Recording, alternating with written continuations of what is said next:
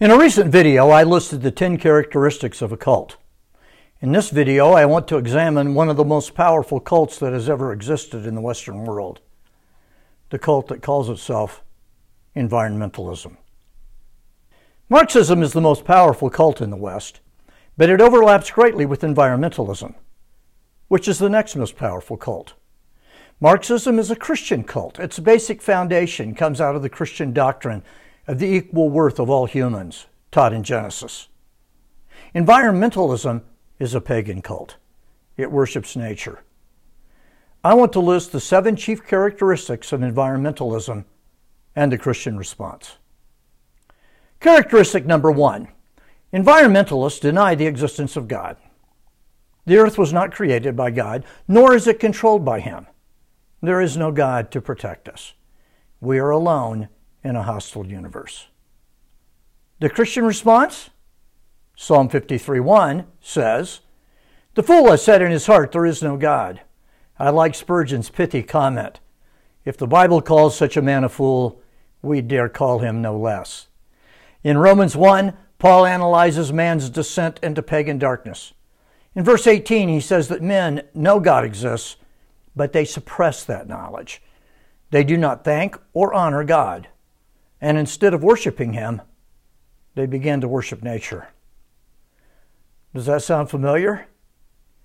That brings us to characteristic two nature is to be worshiped because it is sacred. Instead of worshiping the true God, men instead worship crawling creatures, according to Paul in Romans 1, or Gaia, Mother Earth, according to bumper stickers. The Bible tells the truth about nature. Nature is fallen and it is dangerous. Mankind has spent his entire existence trying to keep nature from killing him.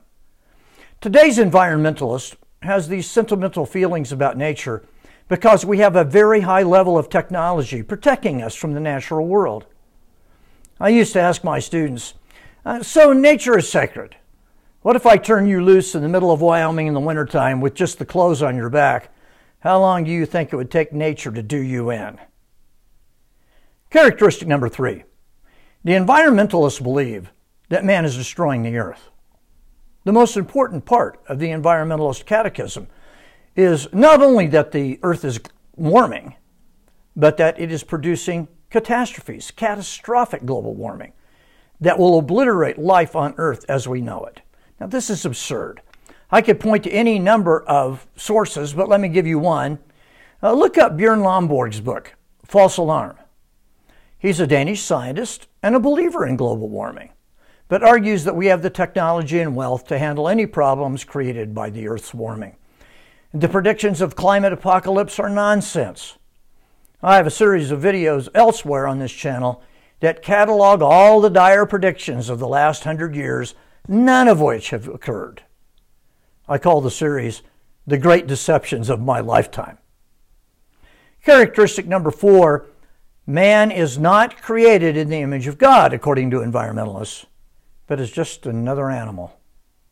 Environmentalists hold that the only thing special about man is his capacity for destruction. He has been called a cancer and a bacteria and a curse and a plague and a host of other negatives.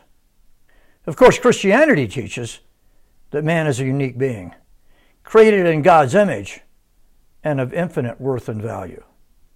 The greatest enemy of the world's poor is the Green Movement. Recently, in an editorial for the Wall Street Journal, the president of Uganda pled for his continent to be freed from the mad commitment to renewables and be allowed to develop inexpensive sources of energy. Africa desperately needs fossil fuels to build its economy. But the Greens, already extremely rich, are standing in the way. They want to save the earth, but they want to do it at the expense of other people. Characteristic number five Greens argue the world has too many people. You don't have to read three lines of any Green article before you find overpopulation as a chief culprit and the need to eradicate people, especially poor third world people. God has told us to multiply and replenish the earth, that children are a blessing. And blessed is the man whose quiver is full of them. The world does not have too many people. Characteristic number six government is the answer to all our problems. We must give politicians all our money and power so that they can prevent the apocalypse. I have argued elsewhere that for the left, government has taken the place of God. Uh, the same is true for Greens. Ironically, they admit that at present, nothing effective is being done by government or anyone else to slow the warming of the earth. The Chinese government and the Indian government has not the remotest interest in the green agenda. They intend to power and build their economies, and they intend to use fossil fuels to do it. So at the end of the day, the Greens admit that their efforts are futile anyway. So why do they continue to pursue their agenda? They have religious fervor.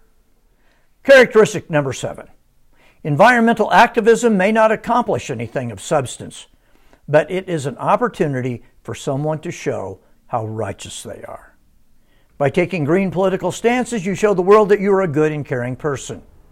Again, as I said, environmentalists make no sacrifices for what they believe. Their rhetoric and actions are all symbolic.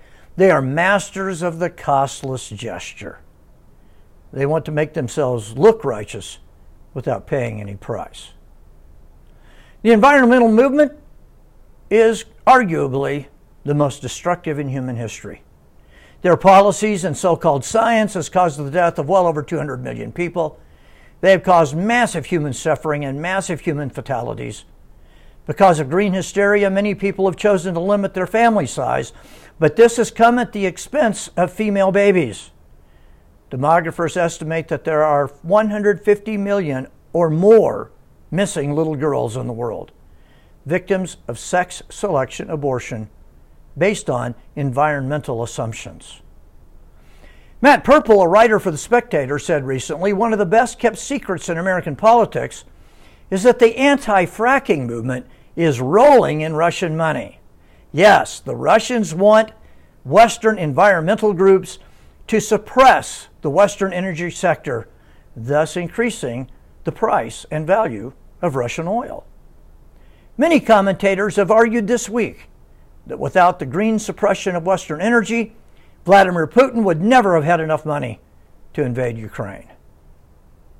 The Greens are a large, powerful, and dangerous cult. As Christians, we must stand against all ideologies that assault the truth of our God and produce terrible consequences. Thanks for listening. May our God bless you this day in a mighty way.